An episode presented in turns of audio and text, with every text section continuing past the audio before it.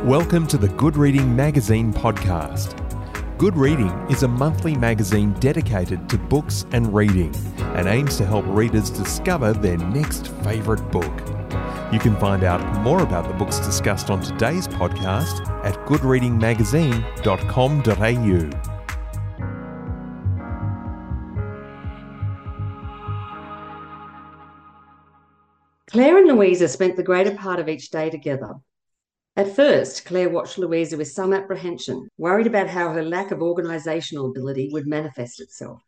There was no question she struggled to engage with anything administrative. Planning, list making, scheduling, pricing all brought a vagueness to her expression, a light glaze over her eyes, a fidgeting.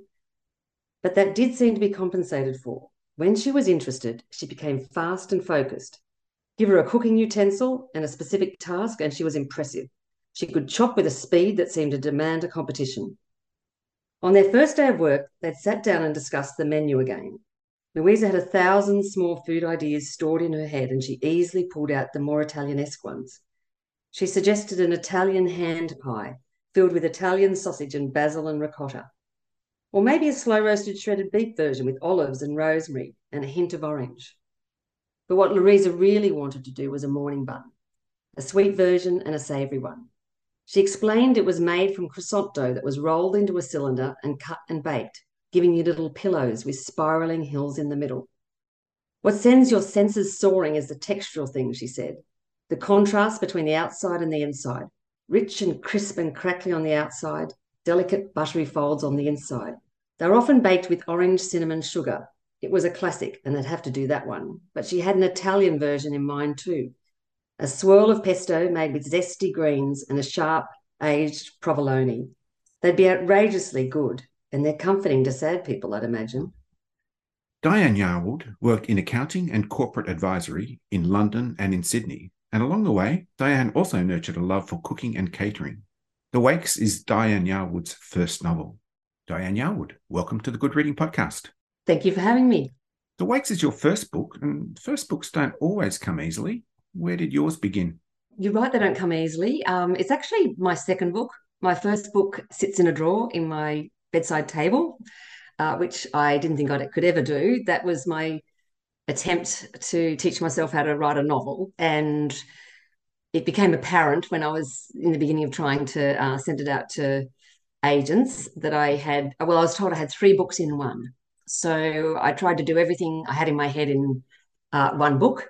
So I pulled out uh, the actual funeral catering story, and that became the book, The Wakes. So it's come from a lot of places in me and my experiences and things I wanted to say. Uh, so it became a real labour of love for me. And there's a sort of personal experience bound up in the genesis of this book too, isn't there? Yes. Well, when I was 40, I nearly died. I came within a day or within hours, possibly, of dying uh, from a rare autoimmune disease uh, called Addison's disease. It's it's actually the disease they uh, think killed Jane Austen, which, um, from a literary point of view, gives me a fair bit of um, comfort. I was I like that attachment. In good company. Yes, and exactly the same age. She died. She got it when she was forty. Um, I was sick for about a year, and it's a disease that attacks your adrenal glands, which give you energy. And uh, so I basically became mentally and physically fatigued, like the life was draining out of me over a period of time. And then I went into crisis, which is what ultimately kills you. When I was finally diagnosed in emergency, uh, the the weekend prior to that, I had I had complete knowledge I was dying, and I was. Um, I'd lost the energy to live um, the energy to exist. And even though I had children I loved, I mentally I was very fatigued, but I did want to, I sort of did want to die because I was just so sick. And uh, I rang my GP on the Monday morning and said, I will die today. Is there anything left to do? Because we'd gone through a lot of doctors and it's because it's so rare. So when I was finally diagnosed in emergency by a doctor who'd seen it once before, so I was incredibly lucky. And the treatment was an injection of steroid, which is what I couldn't produce anymore. So I went, it was an immediate cure, which is a rare thing in itself. You know, most chronic diseases take a while to, so I went from so death to life uh, reasonably quickly. And from feeling sick enough to know I was dying to feeling almost completely well. And it was an amazing experience. It's never left me. It changed my whole way of looking at life. And I'd wanted to write a novel when I was in my teens, and it, it got lost. That dream had got lost in, uh, you know, a practical career, having children, and suddenly it sort of was like I I knew that if and I didn't trust my body now. I thought something else could happen. I, I knew I could die. I knew I was mortal. I thought that will be my huge regret. That's the, the regret that will sit on my shoulders that I never gave that a go. I didn't have the courage. So that's when I started thinking I need to start that novel. But it did take quite a while. that's it.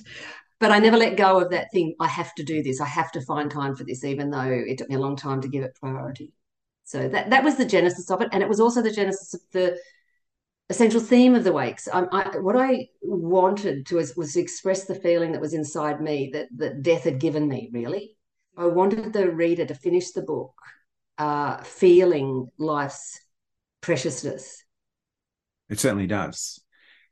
Let's get back to Jane Austen for a second. Uh, like Jane Austen, your book is all about people. And two of the most important people in this book are Clare and Louisa. Clare and Louisa are almost polar opposites. Clare, the highly organized one, Louisa, the creative one. How do they end up working together? Firstly, I love the way you called them polar opposites um, because there are a lot of opposites in the book and how we learn a lot about something from, from an opposite, from an opposite, like life from death. But anyway, um, Clare and Louisa, you know, two of the main characters who are quite different. It's sort of an unlikely friendship. Uh, friendship is a is a really core thing in the book um, that I wanted to explore the the beauty of friendship, the importance of it, um, the strength it can give you, and their friendship comes along when they both sort of need it, and they're different, but you can see even in their conversation why they're they're sort of going to get along. It's that feeling that when you meet someone that that that you are going to connect with, it's almost like a falling in love in, in a way with a, with a, with a friend that could possibly be a friend for life. So the, the book sort of explores the rarity uh, and the importance of those sorts of really really valuable friendships and how they're worth treasuring. So there's a personal, a strong personal relationship developing there, but there's also a professional one. Yes, that's right. Louisa ends up sort of reaching out to Clare because Louisa is very creative with food. She's got a bit of a history with food. Uh, Clare's very organized. She's a very detailed person, very focused person, and which is Louisa really does struggle in that in that regard. Um, but uh, so they start a funeral catering business together, which is a a very niche business. Um, it's something I nearly did myself. What appealed to them was this idea that funeral catering was midweek during the day, uh, low expectations, and it also allowed a lot of humour. Let's not forget the men in the story, Paul and Chris. Chris is an emergency doctor he's on the brink of um, possibly the collapse of his marriage at the outset. He's someone who's been very successful in life. Uh, he's very self-assured, but when we meet him, he's in his mid 40s and things aren't going quite to plan. He and his wife are having trouble having children. They've had seven IVF attempts. But as we see it from Chris's point of view, we, we do go into his head, we see it from his point of view. It's also for him about his mortality. Who will remember him? when he's gone. So there's a element of ego there. So I'm exploring that how that ego imp- impacts on how he's seeing the child, how how he's accepting it, and uh, as opposed to his wife, who's who's able to move on a bit more than he is. So that that's something Chris is struggling with. Uh, he's a doctor who, because he's an emergency, it's his job to preserve life.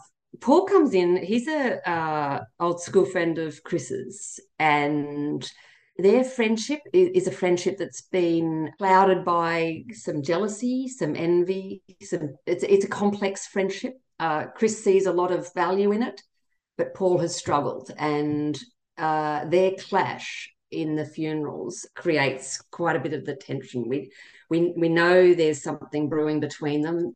There's a character we're introduced to at the beginning of the novel. Um, I do like a bit of a mystery, and I'm a bit of a fan of Agatha Christie. And so we're introduced to Beth right at the beginning of the book. She, she's died alone at home, and we're we know it's in unusual circumstances, and that unfolds. Uh, the idea of what could have happened to her unfolds. She's she's been known to Chris and Paul in their past. Let's get back to funerals and wakes. There are funerals, and then there are wakes, endings, and wakes are kind of beginnings. Does death give way to life in the wakes? very much so. And even from the beginning, the epigraph I've used is a Virginia Woolf quote from her journals, which says, um, I meant to write about death, only life kept breaking in as usual. And when I sat down to write, I, I, I did seem to want to write about death. I it was something that I, my mother died in my final year of school. I, I was very much affected by that and my own near death. But Awake is a celebration of life. They do tend to be um, where family and friends come together, where the life is celebrated. They're quite joyous. And even the funeral itself is a reflection on a life. Wakes aren't your traditional dating scene, but your book just made me wonder how many relationships have begun at a wake. Well, I'm not speaking from any experience there, but but it came to me that it's a time when you you're emotionally open, really. Uh, life's been brought back to its essentials in a way. Family love friendships they they just sort of all come to the fore as being so vital. To me it's a time when you're just full of warmth and appreciation. Sadness as well. I think that's where the dating comes in. It's it's that openness of your emotions uh, and the seizing life seize the day.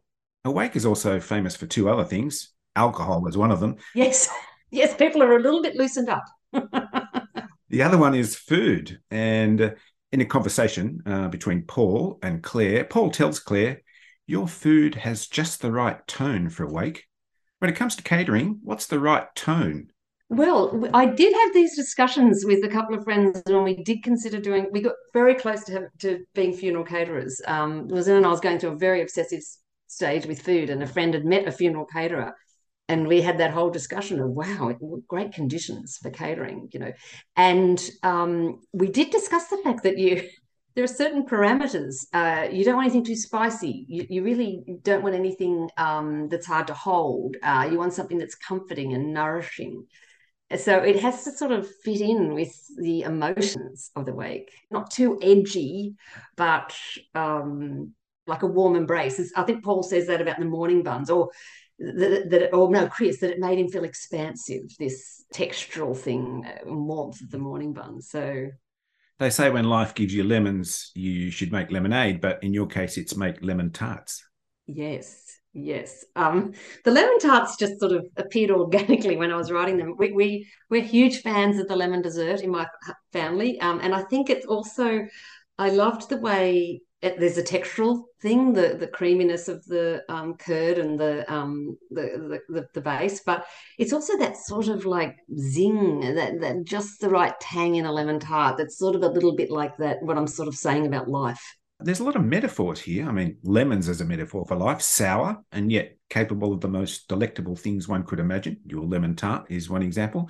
But as we as we heard, the morning bun, crisp on the outside, but delicate and buttery on the inside. Yes. Is that us? Yes, that's right.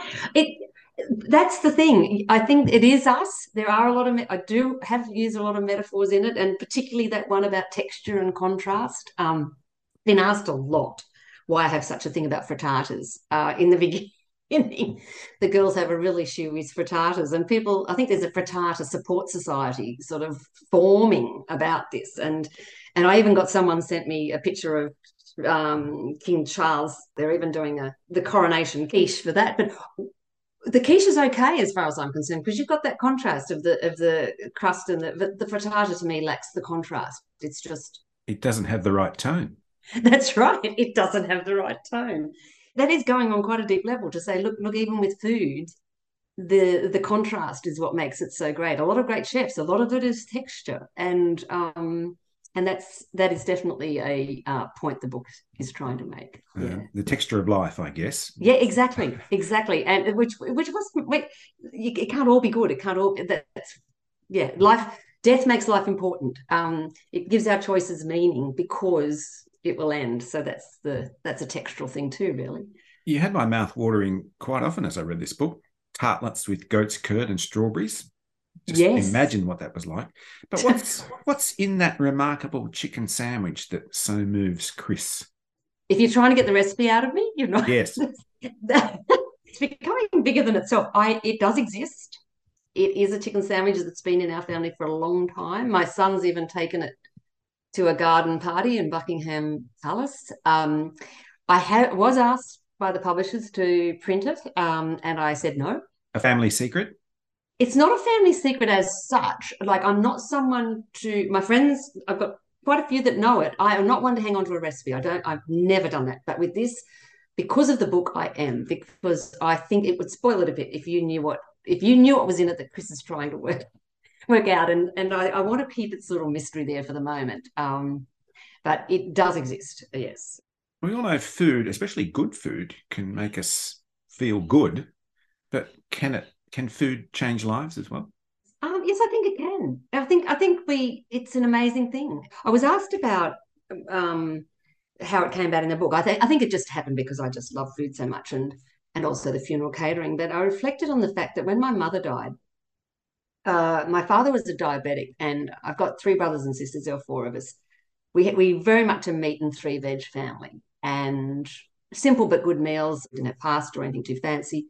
And then when my mother died when I was 17, my older sister, she's 18 months older than me, we're extremely close. She took over the family cooking and she wasn't going to cook the meat and three veg. So out came this Woman's Weekly box, little long box of recipe cards. I don't know whether you've ever come across them. It's a bit old school, but I know what you mean. Yes. And I would see her flicking through this little box of cards, and my heart would just lift. And so, in the middle of all this, we, we adored my mother. She was the love of our lives, and we're quite traumatized by her death. But in the middle of all that terrible grief, every night we'd have this thing to look forward to this amazing meal. This we were, we were being dished up every night. My sister is an incredible cook and now when I think about it, that was probably just in my subconscious what food had done for me when I was young. Um, that it was such solace. It was the it was the one small amount of joy we had in days that were quite bleak. And so that probably underlie it was underlying a lot of what I was writing without me being really conscious that that's what I that's where I was um, going.